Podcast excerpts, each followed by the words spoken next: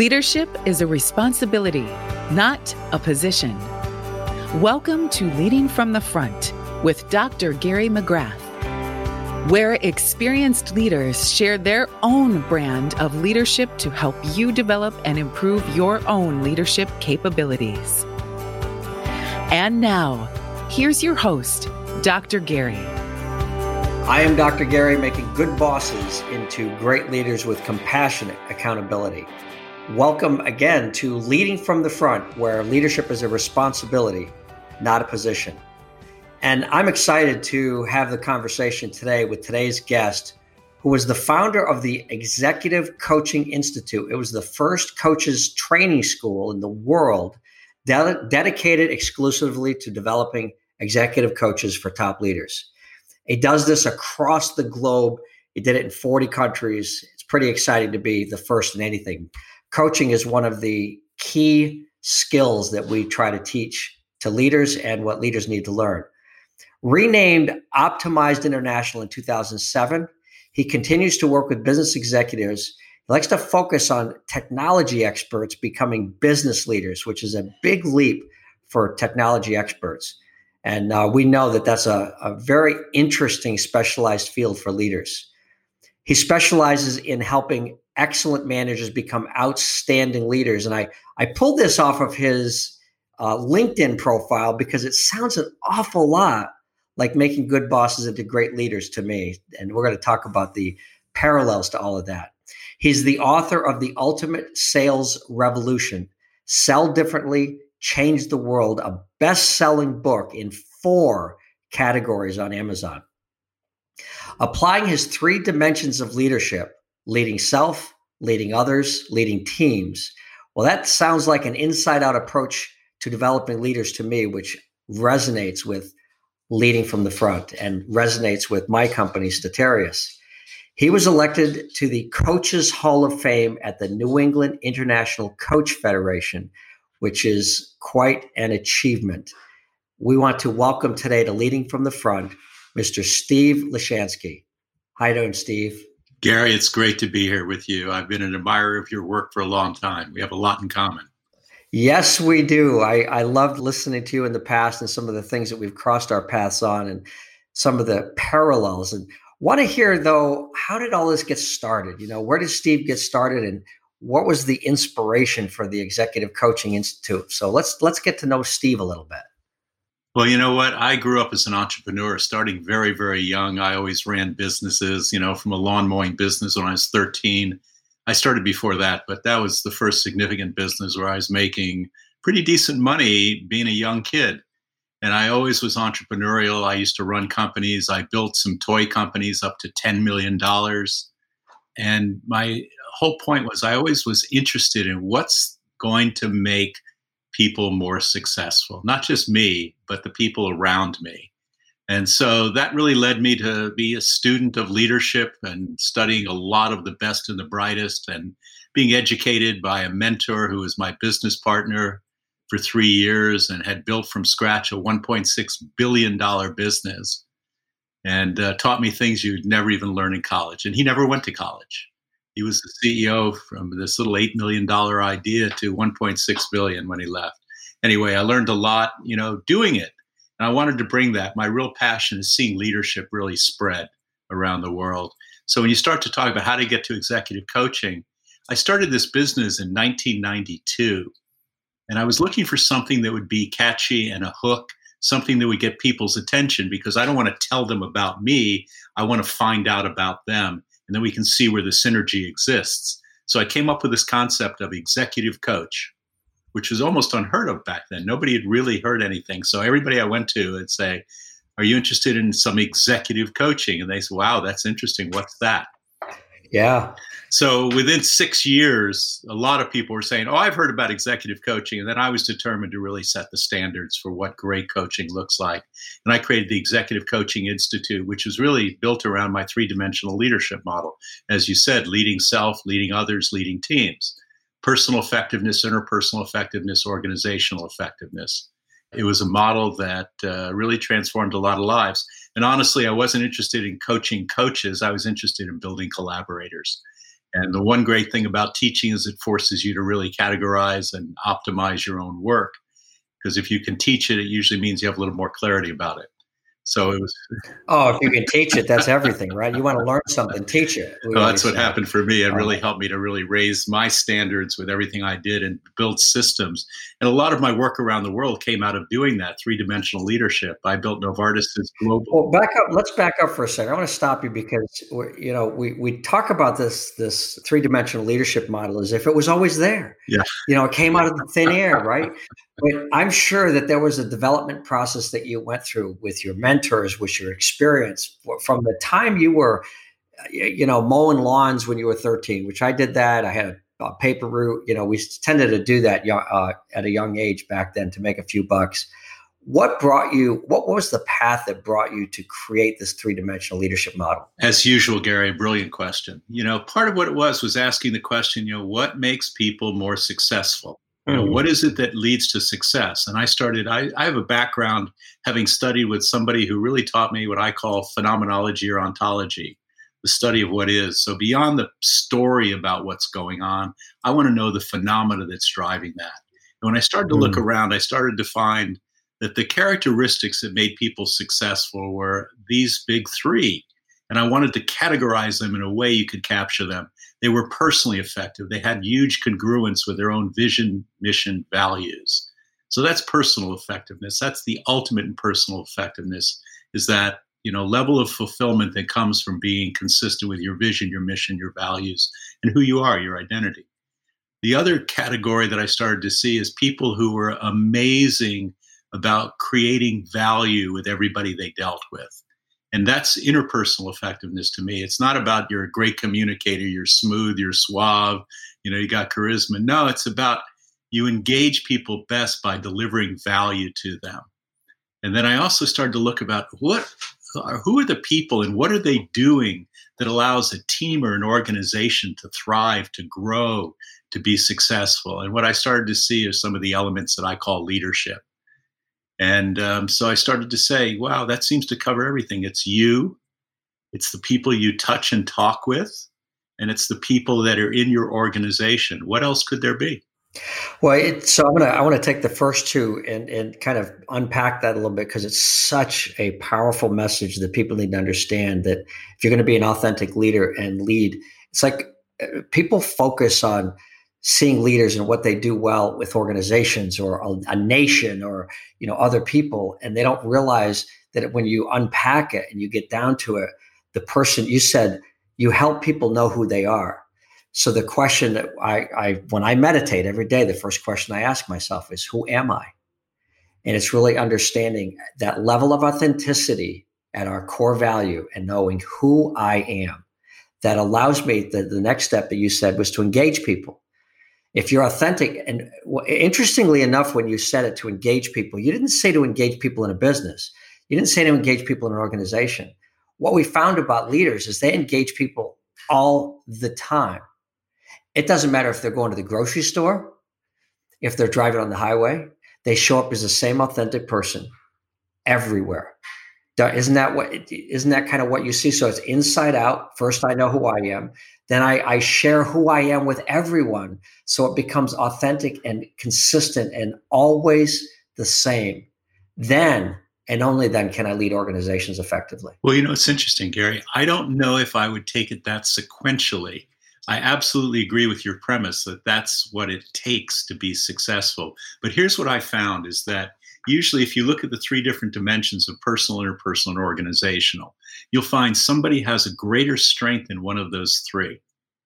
They'll have a secondary strength in another one of those three, and one of them will be bringing up the rear. Now, when you find really truly great leaders, I've always said the best leaders I've ever met were the best human beings I've ever met. And when I say bringing up the rear, it doesn't mean it's a problem, it just means it's a lagging indicator. So often, what I've found, and this is fascinating to me, some of the greatest leaders I've ever worked with were brilliant communicators. They knew how to create value for their people. They were spectacular leaders at having a vision and being able to engage and align an organization around that. And somehow, the weakness sometimes was them not taking care of themselves. And it's not that it was a weakness, like there was a problem there, but you know, that was always the third consideration after they say, How am I doing with my people? How's our organization doing? Then they'd step back and say, How am I doing? Now, I agree with you that this, the inner strength that somebody has, the individual personal strength that somebody has through congruence with their identity, through their values, through their sense of purpose and mission, is one of the strongest foundations to work with. And I think it allows them to evolve the other two faster. But it's fascinating to me as I've studied people and, you know, hundreds and hundreds of people that I've worked closely with over the years, that sometimes the individual is actually the lagging indicator. Not always. And it's not usually with good leaders a problem, but it's like, why are you the last person you take care of? well, you make a, you make a great point, and and I'm glad you clarified that because it's not a linear thing; it's a process of life. These three aspects that you're talking about interpersonal, personal, interpersonal, organizational are it, it's each step in our life is a learning step, and we are constantly assessing. Great leaders are constantly assessing where they're at. The challenge for a lot of leaders is this what I, I'm going to call the self service balance. It's the balance of giving service to others. And uh, I talk about this on other programs all the time. It's not servant leadership, it's service leadership. Agreed. Right? So I'm giving service and it's my responsibility. And I take that very, very seriously, almost to my own personal detriment, like you were saying. And sometimes we need either a reminder from ourselves or those around us to say, hey, Steve, you know, you need to take a step back and take care of yourself a little bit. And just maybe by doing that, we can step up and we've got your back. We'll take care of you so that you can come back strong, come back healthy, come back taking care of yourself. Because I agree, too many people sacrifice themselves for the organization and for the team. And that in the long run, it's okay to sacrifice yourself at times. There's a need. But if you keep doing it, you're eventually not going to be part of the team. Well, Gary, I, I, totally agree with you. What I start to see is the quality of balance among those three dimensions is where you start to find the greatest strength. And balance is not having a fix like, well, we got a 33, 33, 33. To me, balance is being able to recover your center. And sometimes the balance is taking care of the personal, sometimes the balance is taking care of the people right around you, sometimes the balance is paying attention to an extreme degree to the organization. And it doesn't make any difference where you are, it's a dynamic among the three dimensions. As long as you can maintain your center and recover your center quickly and easily, you're probably well balanced enough. The challenge is when they go out of balance and all of a sudden, you know, they're starting to feel badly, they're starting to get sick, uh, they're starting to lose contact with their direct reports they're starting to see the organization's not moving where it wants to move. So being able to maintain the dynamism and the interactivity of those three dimensions so that they're well balanced is really the key to ultimate success. Well, I, I just wrote this quote down because I, I just love this. And I, I, am going to use your new definition of balance is the process of recovering your center. Yes. And I, I, I love that phrase. So let's get personal. You know me, I love to get personal. I love so it. Yeah. What when tell me about a time when you found yourself imbalanced and you had to recover from that or you've helped maybe in your coaching you without using names and, and talking about somebody with a name but somebody you helped recover their balance to be able to get back to their center. Because i think this is something that we all resonate with. Well let me tell you a really personal story because you know i built this company from nothing to $10 million and then we had our bank loan called we had a $2 million line of credit that was fully secured in two different ways. And our bank, you know, this was 1991, second largest bank in New England went out of business. We were with a very solid bank. And uh, they had all wow. these 5A clients on the street. We were growing 50% a year. We had, you know, average receivable was $300, even though we had a multi million dollar receivable. We got paid very well. We also had standby letters of credit, unusual financing. And the bank just had a lot more easy, big clients they could draw on. They could only handle so many. So they actually called our loan, put us out of business. And I had been getting a message, an internal message to get out of the toy business. I'd had enough. And I was procrastinating. And so I got the bank to get me out of the toy business. My first client was a friend in the business who said, Come to San Francisco, my favorite city at the time, and I'll give you half my business because I just helped him turn around from almost bankrupt to getting into Kmart, Walmart, Target, and a bunch of other places. So I knew how to do that. And I had to really reflect and say, you know, my passion is not the toy business. Yes, I could make money, but you know what? I'm going to go with my passion this time. I kind of fell into the toy business. I was good at it. I did it for a bunch of years. I built businesses. You know, I built one company to 5 million. I built another company to 10 million. It was fun, but it wasn't really that compelling. It wasn't my vision of serving the world. It was just a good place to be. And I was supporting my family and having a good time and learning a lot and having a laboratory to work on called the 50 people who work for me. And uh, that particular client I continued with, I helped him sell his company for $10 million three years down the road. And uh, I've continued to do this ever since. I'm totally, I always used to joke in the early days, he's rich, I'm fulfilled. Yeah, yeah. I, I, I know the feeling. Uh, I, I did that as an employee when I uh, grew several companies as vice president of sales and marketing and didn't realize that when I was hired, I was hired to turn it around but I didn't read the small print. It was very, very small print, Steve. I didn't. I don't think anybody could read it. What it said was, "Is when you increase my revenue to this level, we're going to fire you," and and I, I didn't see that. So, but very much like you, I was building these companies, and really, I was enjoying the work because of the people we got to engage with every day. And I'm a lifelong learner like yourself. So every experience to me was a learning experience. And I don't know why, but I had this sense that I would be doing something great someday. I didn't think it was selling technology or selling software for Novell or selling computers for a systems integration company here in Raleigh, North Carolina. But I enjoyed the work because I enjoyed the people. Now, now we get to do what we love to do every single day in this. And and at the same time, I will tell you uh, this process of recovering my center during this pandemic, this strange thing that's going on where we're doing a lot of things virtually. And um, I didn't lose any business doing it. I typically would take four or five weeks a year off, block time out to, to re- recharge my batteries because I work seven days a week. I mean, I, and, and it doesn't feel like work to me, but I do a little work here, a little work there. Okay. And then I realized about a month ago, I had not taken any vacation the first half of this year. And that was very, very unusual for me. And it's funny how we can get unbalanced sometimes without even knowing it. And, you know, my wife uh, said something to me, my brother said something to me, and then I realized, and I took the week of 4th of July off. It was freaking amazing, you know, getting back to my center. Gary, you know what I find? Vacation, it's a really interesting word and for a lot of people, they need to vacate what they're doing. You and I love what we do so much. I don't need to vacate. I just have a lot of other passions, a lot of other people I like spending my time with. So I don't need to vacate what I do because I love it so much. It's not work when you love what you're doing that much. But my great lesson in terms of time when I was running these small companies and I had this mentor who built this business, and he sat down with me and he said one day, he said, When's the last time you took a vacation? Oh, come on, we're looking at the balance sheet. He looks at me. When's the last time you took a vacation? I said, Five months ago. How long? Oh, come on. How long? I said, Five days. He said, A long weekend. I said, Yeah. I said, But I'm an entrepreneur. I'm here to work. I, you know, it's 24 7 is the way.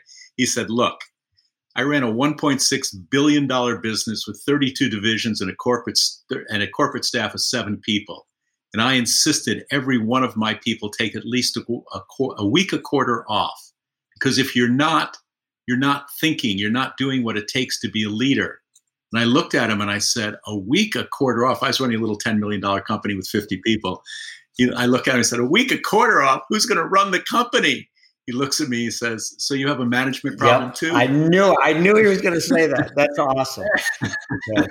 and i i it would be changed my life i never forget that conversation in 1988 and i've averaged six weeks a year off ever since then and I always joke with my wife every time we go away on vacation, a new deal comes in. I said, that means we need more vacation. And, you know, it's time with the family. Fortunately, my kids were young when this, when I got this lesson. But, uh, you know, I have those extraordinary trips, those extraordinary times. And it's not that I need to leave what I do, but there are a lot of other parts of life. And I get my best thinking and renewal when I'm away. And it's so important. And I really challenge every one of my leaders to have that time to refresh themselves and to give their people a chance yeah. to step yeah, up. Yeah, so much of it is just as we talk about it's it's energy management. And and as entrepreneurs and the excitement and the passion that we have for things, we forget what it feels like sometimes to get that refresh. And then we do it halfway through like halfway through the week I was like not looking at my computer. I was just playing tennis and playing with my dog and uh, ha- spending more time with my wife. And it was like, wow, I really, I really like this. Maybe I should retire. well, it's not retire. I'll tell you, one of the great lessons of COVID for me has been to get better management of my day to day and week to week calendar. Yes. And I started chunking my time. So it's not that I need to go away, but within a week, you know, the question is, what's my ideal week look like? I mean, allocating that time for clients, allocating that time for writing and speaking, allocating that time to catch up on, you know, reading the books that I need to keep up with. And uh, I tell you what, it's been a really interesting progress. And and you know, when I'm traveling here and there before this happened, it was a little bit harder to do that. You know, I chunk my time out for reading at the airport or in the hotel at night. And now it's okay, it's on my calendar. Yeah, so it, that's that's a great point. Another great point. We talk about uh, you're saying allocating your time because there's no such thing as time management. We talk, and you just described it. It's priority management. It's you manage your right, priorities. Exactly. You you schedule those priorities. And interestingly enough, when you put an hour in your schedule, do some reading. A lot of times, you actually do the reading. you know? Yeah, really. Well, you know, Gary, I want to talk about allocation. Yeah. I always tell my clients one of the most important talents, skills, and practices they could ever have is what I call allocation of resources. You know, we start to look at from our current income, we take a certain percentage and put it aside. So we have a future that could be retirement or, you know, the ability to choose even better what we're going to do. So we're taking current resources and allocating them for the future. Our most challenging current resource for most executives and leaders is their time. And if you don't take aside some of your time to think about the future, the quality of your future is going to be rather poor. So I always talk about how are you allocating your resources and primarily your time and your energy?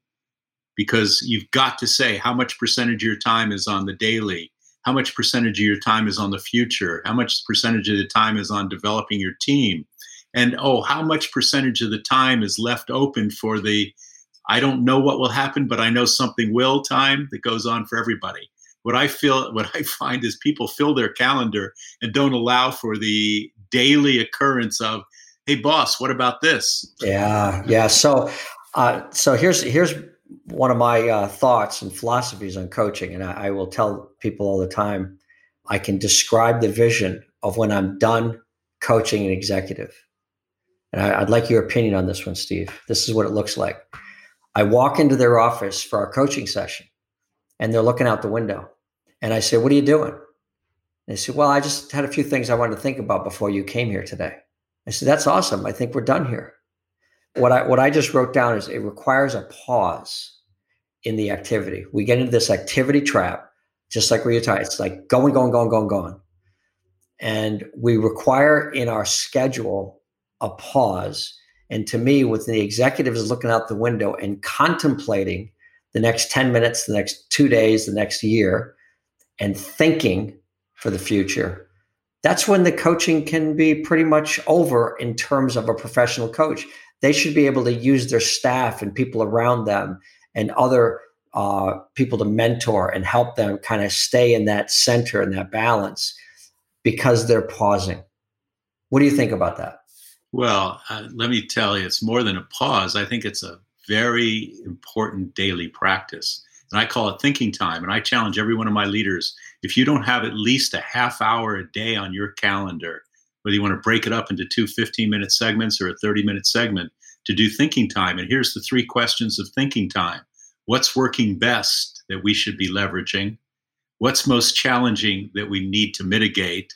And how does this affect my priorities for this day, this week, and this month? And if you don't think those things on an almost daily basis, and I say almost daily, I would say the smartest ones do it daily, then you're not really doing the kind of thinking that a leader needs to, th- to need to do.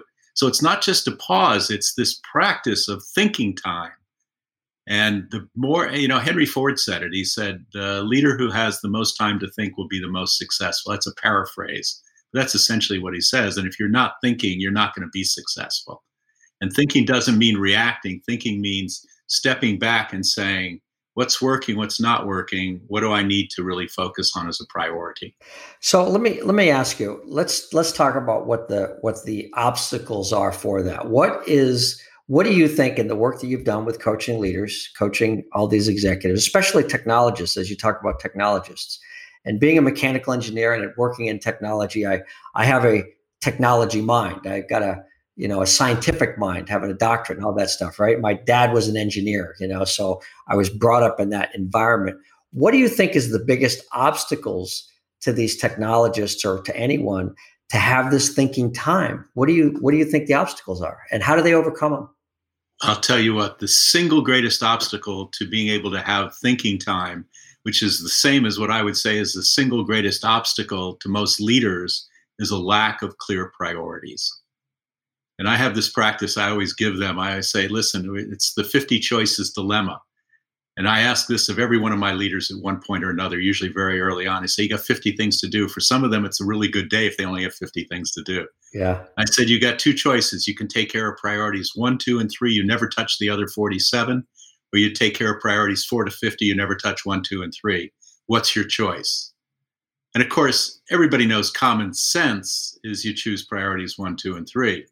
And we always talk about common sense is not common practice. And the reason for that is one of three things. Number one, they don't know what priorities one, two, and three are, back to thinking time.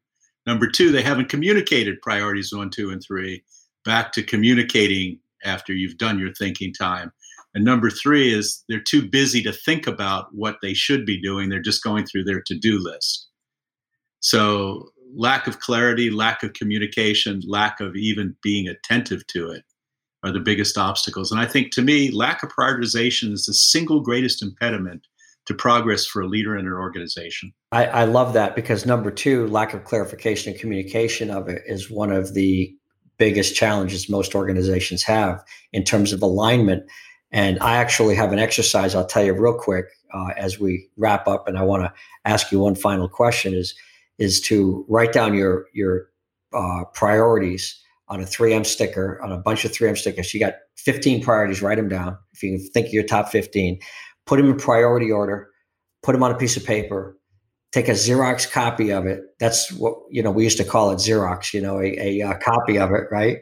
And then take those priorities, mix them all up, hand them to your boss, and ask that boss to put them in, in priority order. And then when they do, compare the two lists and see if they're anywhere near the same. It's priority having priorities is absolutely a key. Aligning those priorities is the next level to me to be able to make sure that because I I might be working on number two priority and you're my boss and you go, why are you working on this? I thought we canceled that. And you're like, we did? you know, I'm wasting my time. Right, right. So true. So, Steve, in, in this path, you went from uh, paper route to toys to coaching to you know all these businesses and everything. This is really uh, a fascinating career and always fun to look at the the uh, process of our lives and how we've come up with all of these models to help others. If you could write yourself a letter and send it back to Steve 20 or 30 years ago and say, Steve, here's what I'd like you to focus on. This is what I think that would really help you eh, in your life, in your business, in whatever it is you're working on. What would that letter say? Wow, this is good. I'd say, first of all, from a, a, process point of view, focus on who you really are and serving that. Focus on what you really value and being congruent with that, and develop your personal mission and follow it. And my personal mission was never to be in business. My personal mission was to make the world a better place. And particularly in a very certain way, to really help people reconnect to their greatest talents, capabilities, and resources so they can produce meaningful and valuable results in the world. And that's my passion. It's one of my gifts. And I wish I had told myself that. I was doing it in a small way, running companies, dealing with clients, and all that kind of thing. But, uh, you know, as I've gotten older, it's gotten clearer and clearer and more congruent. And I refuse to do anything but that now. Yeah, that's great. That's great. Yeah, so a couple of quick things I'll tell you. Sometimes when we're young, the first time I got to do any kind of public speaking was I was a second lieutenant in the Army and was forced into a situation to speak in front of the troops for about an hour. I was so energized by it. But at 22 years old, I had no idea you could actually have a profession in public speaking. I mean, who wants to listen to me talk? I mean, I didn't know. And now I'm a you know certified speaking professional with the National Speakers Association. So but you mentioned uh, personal mission. I want I want our listeners to know that on my website at statarius.com, if you go on my homepage and scroll down, you can actually get a copy of my book, A CEO's Journey, and go down one more panel. And there's online a downloadable document for you to write a personal mission statement. It is the first component of our first step of the seven steps of intentional leadership is to have that personal mission statement with you every day. So when you have a really really, really bad day, but you authentically lived your mission statement, you can li- look in the mirror at the end of the day and say to yourself, this was a good day. So think about following Steve's advice, get to know who you are, what your values are, and understand that, live that. And it doesn't matter what else you do, you'll have a good day. And a good life, Gary. And a good life. And a good life. The process of life, as I said earlier, Steve, I want to thank you so very, very much for your, your insight, your wisdom. I've taken all kinds of notes here on some great stuff that uh, reinforces what we do at Statarius, which is to make good bosses into great leaders with compassion, accountability. And I think that what you shared with us today is so congruent with that. A few very, very important things that you highlighted that uh, will help us out. I, I just can't get out of my mind a process for recovering your center. I love that. The balance, the process of recovering your center. Thank you so much, Steve. Gary, such a pleasure to be here. Thank you. I am Dr. Gary, making good bosses into great leaders with compassionate accountability. Thank you for listening to Leading from the Front. Be well. Thanks for being with us on Leading from the Front with Dr. Gary McGrath. Remember to subscribe to this podcast on Apple or wherever you get your podcasts. For more information about the work Dr. Gary is doing, visit statarius.com. S T A T A R I U S.com. Music for Leading from the Front is provided by Peter Katz. For more of his music, visit peterkatz.com. This podcast is a part of the C Suite Radio Network. For more top business podcasts, visit c-suiteradio.com.